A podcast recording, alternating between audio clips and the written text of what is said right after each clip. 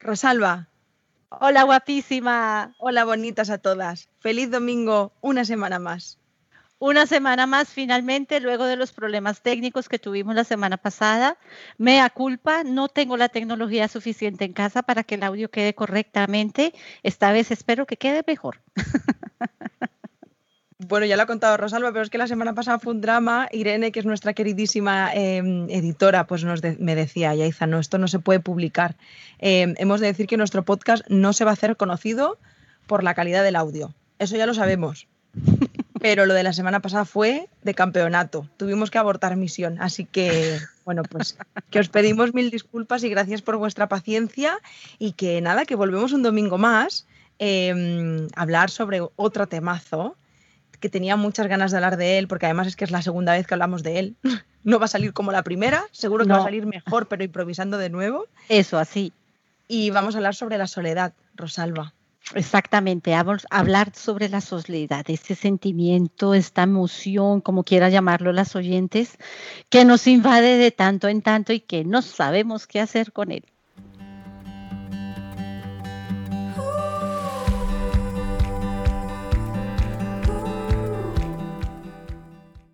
Seguramente tú también te has sentido sola en alguna vez, en algún momento de tu vida. Sí, me he sentido sola en muchos momentos de mi vida, además. ¿Y qué has hecho cuando te has sentido sola, Yaisa? ¡Aú! ¡Aú! Em, sí. Em, pues la verdad, no lo sé. No sé muy bien cómo he salido de esas, pero estoy pensando y dependiendo de la situación. Cuando era más adolescente y me sentía muy sola, porque em, sentía que iba un poco, bueno, en realidad en general ha habido dos situaciones en mi vida en las que me he sentido muy sola, ¿no? Una es en, bueno, la, adolescencia y demás, porque siempre he sentido como que iba muy a contracorriente de lo que socialmente parecía que era como lo correcto, por así decirlo. Y luego me he sentido sola en mi proceso terapéutico en, no poder compartir con las personas de mi entorno, eh, más allá de, Jordi, el proceso por el que estaba pasando por falta de comprensión, porque sentía que estábamos en niveles de conciencia diferentes y no me sentía todo lo apoyada que me hubiera gustado sentirme, la verdad. Entonces, creo que han sido como los dos grandes momentos en los que me he sentido sola en mi vida, la verdad. Que son bastante representativos porque mira por dónde la adolescencia es el punto donde se marca una gran metamorfosis a nivel de personalidad y en donde como ya nos vamos a diferenciar de la familia y empezamos a construir nuestra propia identidad, nuestra propia individualidad, que nos va que nos va a llevar a que seamos los adultos que somos más adelante. Claro, es una época muy muy muy importante y muy representativa, además, porque mira por dónde la adolescencia es donde empiezas a entablar, ni siquiera entablar, porque ya lo has entablado antes, las relaciones adquieren un significado diferente. Y de hecho las relaciones adquieren un significado inclusive más importante que el propio significado de la familia.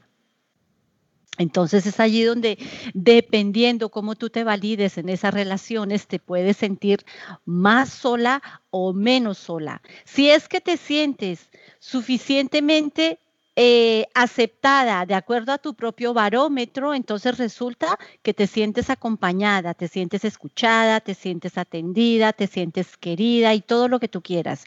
Pero si ese barómetro falla, y si tú empiezas a, observar más una validación negativa o que te hacen el feo, que te hacen el vacío o que no quieren estar contigo, todo percepción tuya también. Entonces dices, fu, aquí me están dejando sola. No sé si eso fue lo que te pasó a ti. Sí, en realidad creo que fue más un sentimiento mío de, ir a contracorriente, y de que sí, de que bueno, que socialmente, por eso digo que al final tuvo mucho significado para mí en la adolescencia, pero es algo que me ha, me ha perseguido un poco pues toda mi historia de vida.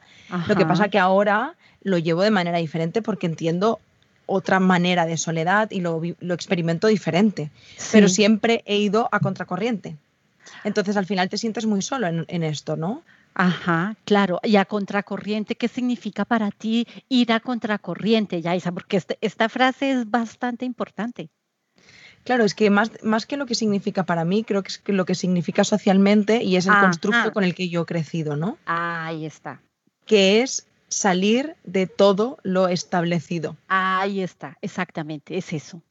Entonces, claro, cuando de pronto tú acabas la ESO y te toca estudiar el bachillerato y yo decido no estudiar, ponerme a trabajar, cuando todo el mundo, cuando hay una crisis eh, muy fuerte económica en España y encontrar trabajo es un milagro y yo tengo un trabajo estable y renuncio a él, un trabajo indefinido con un buen sueldo y renuncio a él para irme a, vivir a otro país sin ningún recurso, eso es ir a contracorriente. Es como vivir un poco al límite, pero al límite de las otras personas. Exactamente, ya está.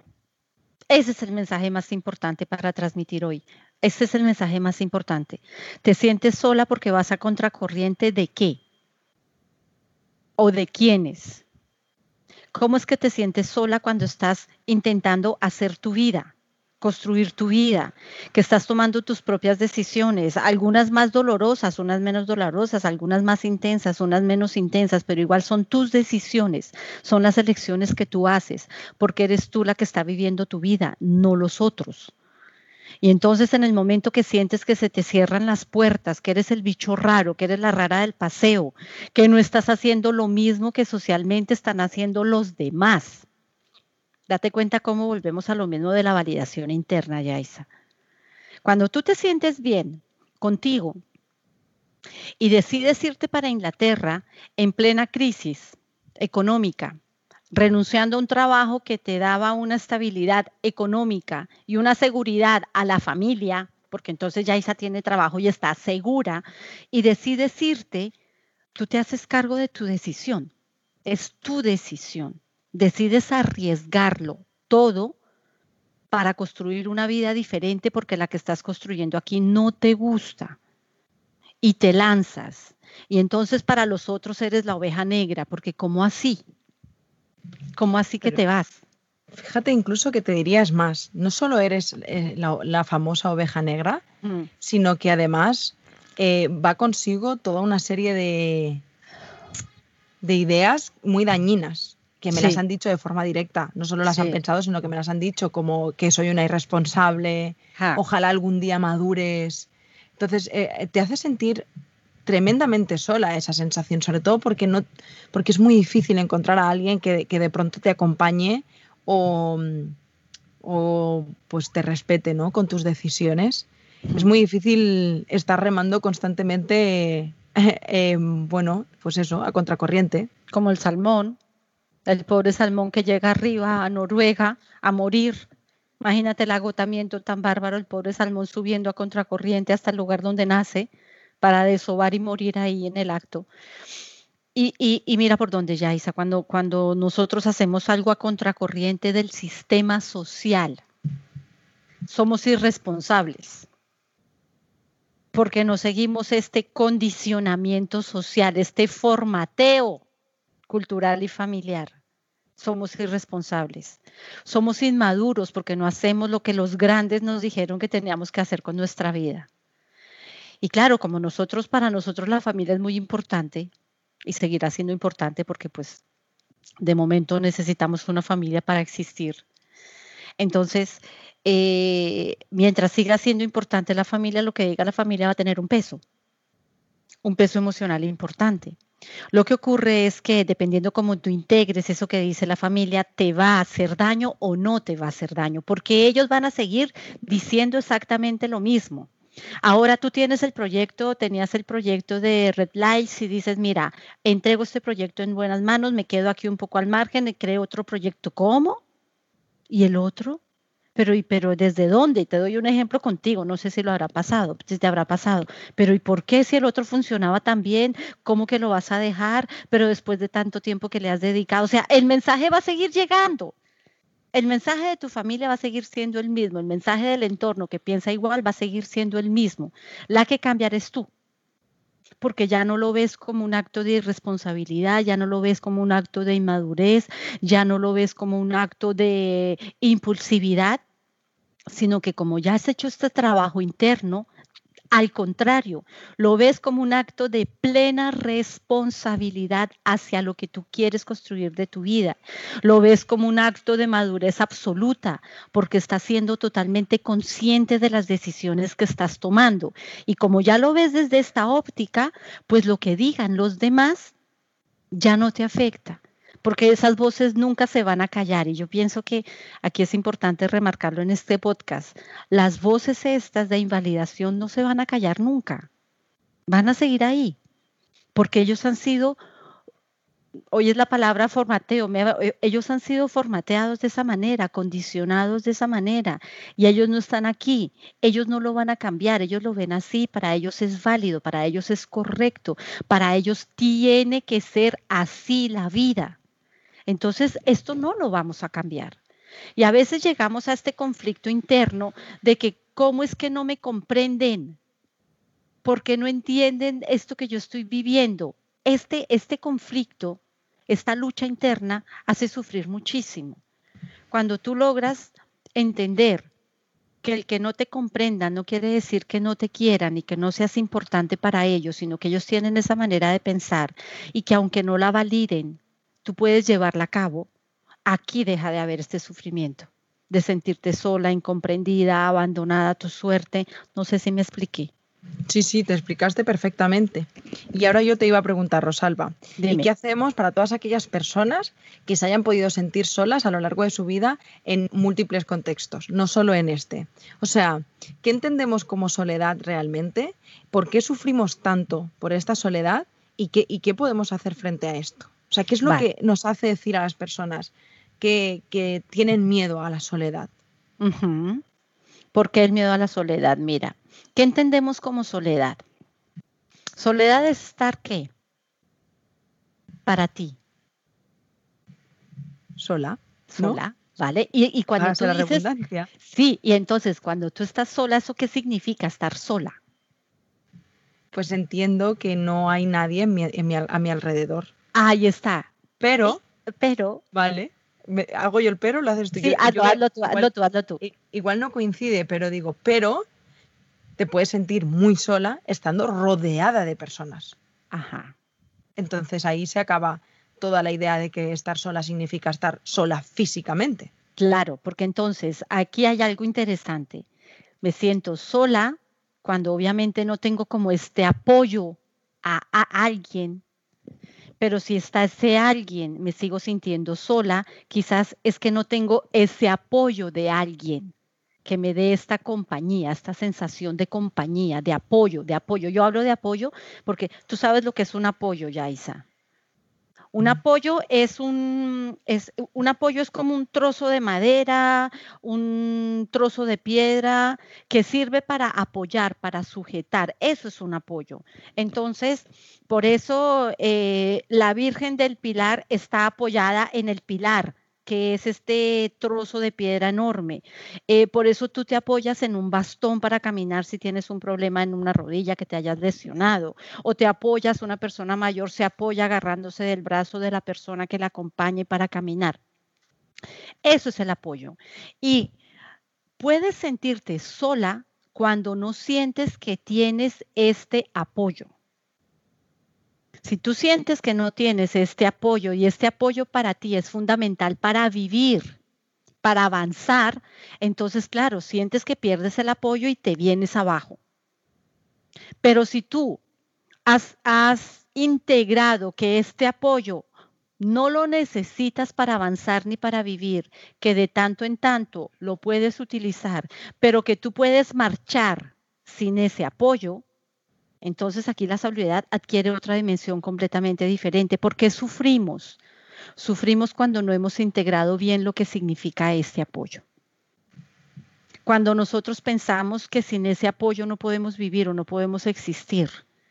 Y entonces empezamos a crear una serie de, mm, de las cuales nos podemos agarrar, nos agarramos de la familia, nos agarramos de los amigos, nos agarramos de la pareja, nos agarramos de los hijos, nos agarramos de todo para no sentirnos solos. Y cuando alguno o ellos se derrumban, ¿y ahora yo qué voy a hacer sin el apoyo de nadie? Sufrimos por eso. Pero si tú entiendes que los otros, cuando somos adultos, simplemente son ese apoyo del que yo te hablo, es, una, es un bastón que puedes dejar detrás de la puerta y que lo utilizas en momentos puntuales.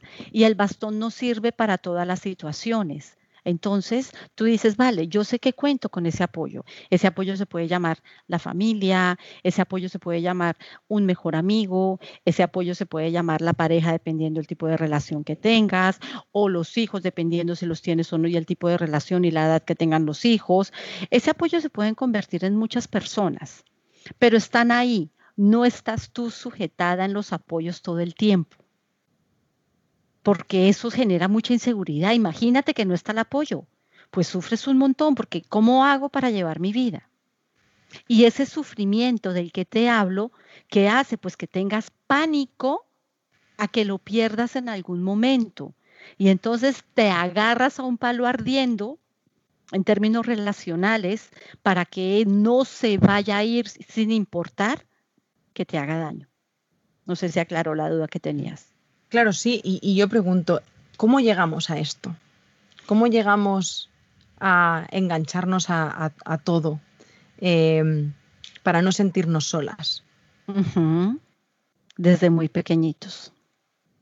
Desde muy pequeñitos, dependiendo cómo nos hayan enseñado a que somos capaces de ciertas cosas y necesitamos ayuda para ciertas otras. Esto viene desde muy pequeñitos, desde que empezamos a construir nuestra confianza en nosotros en que nos dicen nuestros cuidadores, de estas personas dadoras de amor que nos dicen que somos capaces de hacer tal cosa, de aprender a nadar, de hacer un dibujo, de aprender una lengua, de yo qué sé, que somos capaces nosotros con nuestros propios recursos, con la ayuda del profesor, con la ayuda del instructor, con la ayuda de yo no sé quién, pero que nosotros somos capaces. Ah, mira por dónde. Entonces, claro, tú empiezas desde chiquitín a crecer con esta convicción de que tú te puedes hacer cargo de tu vida desde muy pequeñito y además desde pequeño aprendes que cuando necesitas ayuda, pides ayuda y viene el apoyo ante situaciones particulares, no en permanencia.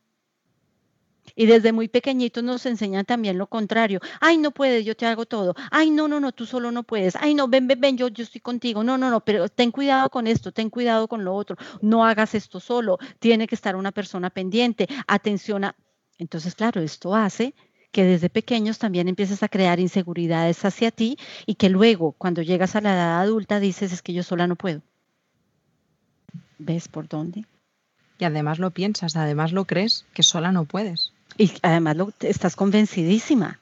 Claro, porque es la manera como has construido tu personalidad.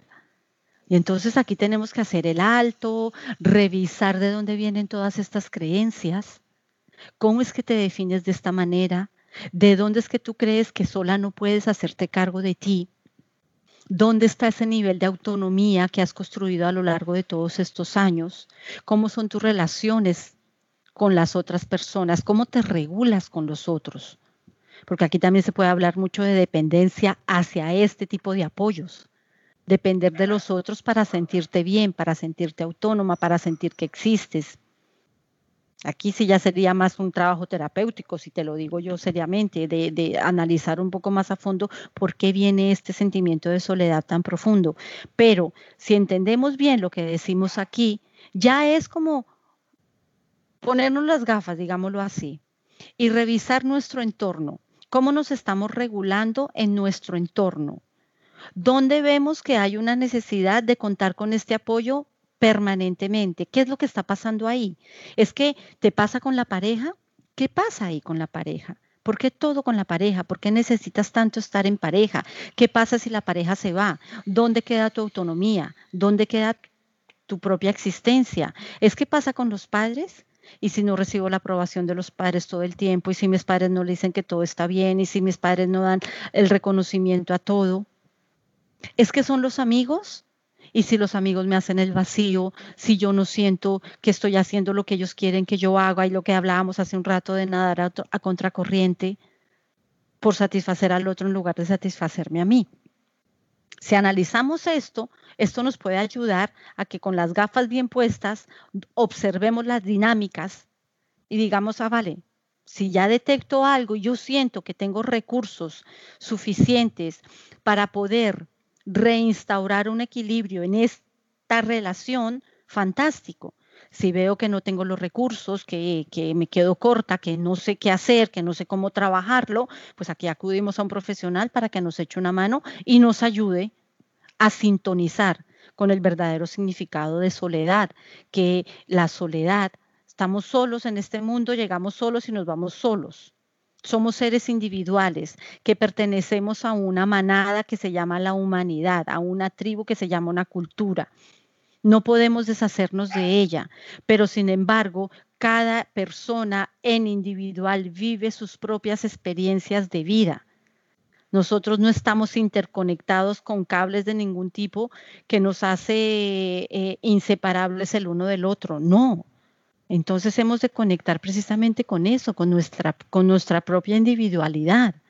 En la medida que nosotros seamos capaces de vivir nuestra propia vida, estamos contribuyendo, contribuyendo, perdona, a que el colectivo viva mejor, a que cada uno se haga cargo de sus propias existencias. Y eso hace al final que la comunidad sea más rica, hay más crecimiento. No sé si me, me hago entender, Yaisa. Totalmente, 100%, estoy muy de acuerdo contigo, porque siempre he defendido ¿no? que al final todos los trabajos, eh, sea lo que sea, ¿no?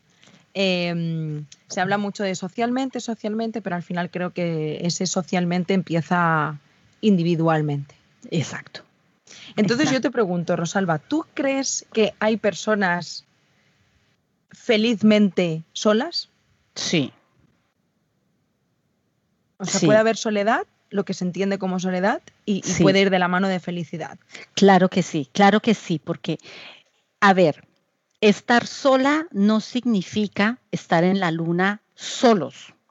¿Entiendes lo que, lo que yo quiero decir? A ver, tú puedes estar feliz estando sola, viviendo en tu furgoneta sola o en tu casa sola, con tu trabajo tú sola y encantada de la vida, con mascotas o no, pero vives en plenitud los momentos de soledad.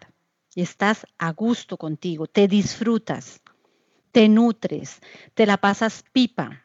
Y sin embargo, puedes ir y compartir un fin de semana con unos amigos, ir a visitar a la familia, llamar a alguien que sea muy cercano a ti, porque tienes esta capacidad de empatía con el otro si tú estás bien. Si tú estás mal, no puedes conectar con la misma empatía con el otro porque hay un malestar. Entonces tú te acercas al otro ya desde este malestar, el otro lo resiente, lo siente. Entonces, ¿qué pasa?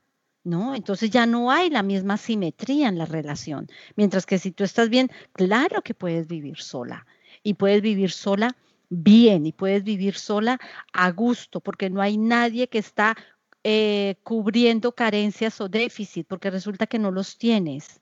Cuando te acercas a alguien no es desde la carencia o del déficit, te acercas a alguien porque tú quieres y te apetece compartir con alguien un momento agradable, pero no porque te llene algo que a ti te falta, esos famosos vacíos que me siento sola, que siento un vacío, que no sé cómo llenarlo, te vas a seguir sintiendo sola.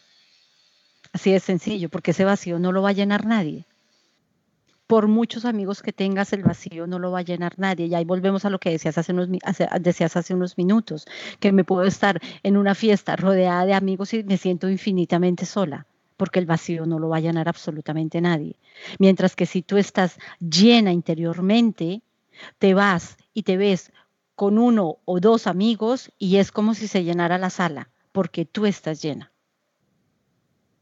Además de verdad, porque he podido experimentarlo en estos últimos meses.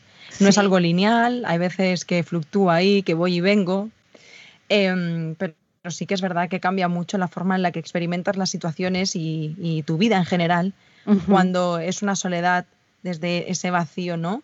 A, a estar, eh, a sentirte felizmente sola. Ahí, Exactamente. Y ahora que tú has cambiado y que fluctúas, cuando tú estás contigo y estás bien, dime cómo te sientes, Yaisa. Llena, súper plena, curiosamente. Muy, muy llena. ¿Ves? ¿Qué necesitas para llenar, para completar? Nada. Estás a gusto, estás a gusto contigo, te sientes bien. Ahora conecta con las, con las situaciones en las que te sentías sola. ¿Qué hacías? Claro, es que sentía un vacío tan grande Ah, que ahora pensándolo desde esta experiencia y madurez, eh, lo que hacía era eh, justo lo que decías, ¿no? Llenar y tapar con sí. cosas, con experiencias y con personas constantemente. Y recuerdo que esto lo hablamos en un podcast, ahora no recuerdo cuál, pero mm, hablábamos justamente de aquellas personas que están constantemente haciendo para poder llenar ¿no? esas carencias. Y yo me he sentido así, he hecho eso durante muchos años de mi vida, de estar viviendo mm, nuevas experiencias que ahora entiendo que más que, em, bueno, al final yo siempre digo, yo mm, estaba huyendo y huyendo de mí, porque Ajá. estaba tapando y llenando, porque si me quedaba sola, pues sentía esa soledad de la que antes te hablaba, em, ese vacío, ¿no? Tan grande. Sí. De ahí que puedo interpretar también que al final em, ese sentimiento de soledad en la edad adulta pueda tener mucha relación con una con la autoestima, por ejemplo. Sí, muchísima. Tiene muchísima relación, porque acuérdate, lo hemos hablado mil veces. Si la autoestima la construimos desde niños y desde niños ya nos empiezan a vender la moto de que solos no podemos, de que necesitamos que siempre haya alguien, ¿no? De, que, de que de alguna manera es como si fuéramos incompetentes de llevar nuestra propia existencia, porque siempre necesitamos de alguien. Y entonces eso va a desarrollar timidez, inseguridad, falta de confianza, falta de estima y todo lo que tú quieras. Y todo esto en la edad adulta, ¿cómo lo compensas estando con alguien? Ese alguien puede ser o la familia, que tienes una relación superfusional con la familia, los amigos, que se convierten como una segunda familia y sin los amigos no puedes, la pareja, que pasa exactamente lo mismo, los hijos, que si se van mis hijos, no, no, no, ¿cómo, ¿cómo voy a permitir que se vayan mis hijos? Porque cubren esos vacíos, el trabajo también. El trabajo es un gran vector que llena, en com- Una- entre comillas, Una tirita, una tirita, exactamente, la una, gran tirita. la gran tirita de trabajo que te hace sentir, wow, súper bien, pero que al final no, no, no, no está bien nada. Oye, pues igual es un buen momento, ¿no? Para revisar un poco nuestro entorno y decir, bueno, ¿qué cosas y personas están aquí porque, porque de verdad eh, están Ah. desde esta plenitud, desde esta abundancia? Sí. ¿Y qué cosas y personas tengo a mi alrededor que son grandes cajas de tiritas? Exacto, buenísima la metáfora. Claro que sí. Buenísima, Yaisa, buenísima, porque entonces tú mismo empiezas a hacer el filtro. Entonces dices, vale, esto es una tirita porque está tapando un vacío. Ah, mira, ¿cuál es el vacío? Pues trabájate el vacío. O en terapia, o si tienes recursos, te lo trabajas y lo llenas como puedes tú misma. Y luego vas quitando poco a poco esas tiritas y te quedas con lo realmente representativo e importante para ti. Los que realmente son importantes para ti. Porque no te llenan, porque te aportan y te enriquecen, pero no te llenan. En este sentido literal de llenar el vacío. Muy bien. Pues mira, te voy a hacer una última pregunta, Rosalba. Pregunta. Te voy a, te voy preguntar, no es personal, ¿eh? Vale. Que solo te he hecho una personal, bueno, y respondiste de 10, me sorprendió, estaba muy agradecida. ¿Y, y eso quedó grabado? Hombre, vaya, Vale. falta- faltaría más. Pues mira, te iba a preguntar, ¿qué le dirías tú a aquellas personas que nos están escuchando que se sienten, que se sienten solas en estos momentos y que a pesar de que nos estén escuchando, pues sigan eh, desde esa negación, ¿no? De, de mm, yo realmente tengo una situación mm, complicada, especial, única, y es como que sí, pero, pero no. Lo que estás contando está muy bien, pero yo no puedo hacer eso que tú dices porque yo me siento sola y me siento sola y me siento sola. ¿Qué le decimos a estas personas? Vale, mira, a estas personas yo les diría varias cosas. Primero, un trabajo profesional, si, si sienten que hace falta, pidan ayuda a un profesional. Eso por un lado. Por otro lado, si nada de lo que hemos dicho en el podcast eh, te llena o te, o, te hace conectar con, con estas carencias que puede haber, yo te invitaría a que lo volvieras a escuchar una segunda vez, prestando atención a lo que hemos dicho frase por frase y que conectaras contigo, conectaras, hicieras una pequeñita revisión de lo que ha sido tu vida, de cómo te has relacionado a lo largo de todos estos años, de qué importancia le has dado tú a las relaciones sociales y familiares, qué te han aportado, ¿Qué te han quitado? ¿Qué has perdido con esas relaciones? ¿Por qué te vinculaste a esas relaciones? ¿no? ¿Qué hacía que estuvieras en esta relación? Relaciones hablo en general, trabajo, familia, amigos, pareja, hijos, todo, todo tipo de relaciones, todo el universo relacional. Y que te, y que te hicieras la pregunta, ¿es que este tipo de relaciones que he construido durante todo este tiempo, lo he construido para qué? Para que me llenen y si me llenan, que me llenen qué. Y ahí vas a ir encontrando poco a poco este vacío que quizás conscientemente no alcanzas a ver. Y si definitivamente no encuentras una respuesta, hay que poner orden a toda esta maraña emocional que puede haber. Hay que ponerle orden a toda esta encrucijada emocional de relaciones que puede haber en tu vida. Y en eso sí, es, eh, ya te digo yo que en eso sí pide ayuda profesional, que te ayude a darle un sentido a lo que has vivido y a cómo te estás sintiendo ahora para que puedas empezar a experimentar la vida individualmente primero y luego volverte a relacionar de otra manera, llena y plena, que aquí ya será totalmente diferente. Bravo. Bravo, sí, bravo. quedó claro. Sí. Muchísimas gracias. De nada. Nos queda muy poquito tiempo, Rosalba, que ahora estamos con esta nueva modificación de hacer podcast un poquito más cortos. Que oye, de unido para ser nuestro primer podcast corto que hayamos conseguido que sea de 35 minutos. Fantástico. Fantástico, lo hemos, conseguido. Muy bien, me alegro muchísimo. Mira, fue una cápsula de soledad intensa, pero espero que efectiva para todas. Seguro que sí. A mí me ha gustado mucho, así que gracias, gracias de corazón. Gracias también por estar una semana más y gracias a todas vosotras por, por apoyarnos Mm, que, todos los mensajes que nos enviáis todos los domingos eh, tan bonitos sobre el podcast, pues nos llenan de energía y de amor porque, porque, bueno, pues nos ayuda a seguir y a que tenga sentido, ¿no? Tanto esfuerzo. Así que os lo agradezco infinito. Eh, por mi parte, pues nada, espero que lo hayáis disfrutado y nos escuchamos el domingo que viene. Espero que tengáis un domingo maravilloso y empecéis la semana mejor todavía y, y que os, bueno, nos escuchamos el domingo que viene. Claro que sí, Yaisa. Yo, tú ya lo has dicho todo, como siempre lo dices todo. Yo simplemente les doy las gracias por escucharnos nuevamente, por estar tan presentes, por, por, compartir, por compartir el podcast a, vuestro entorno, a vuestros amigos, a, vuestra gente. Y, y, gracias, mira, es que no hay otra palabra. O sea, el hecho ya que, los, que nos escuchen es para mí un motivo de infinita felicidad porque estamos siguiendo, continuamos aportando algo a toda esa comunidad que está ahí detrás. Entonces, pues ya está, seguiremos grabando y seguiremos aportando todo lo que podamos. Claro que sí. pues muchísimas gracias a todas, gracias Rosalba. De nada, y Hasta el domingo que viene. Hasta el domingo. Disfrutar el vermut.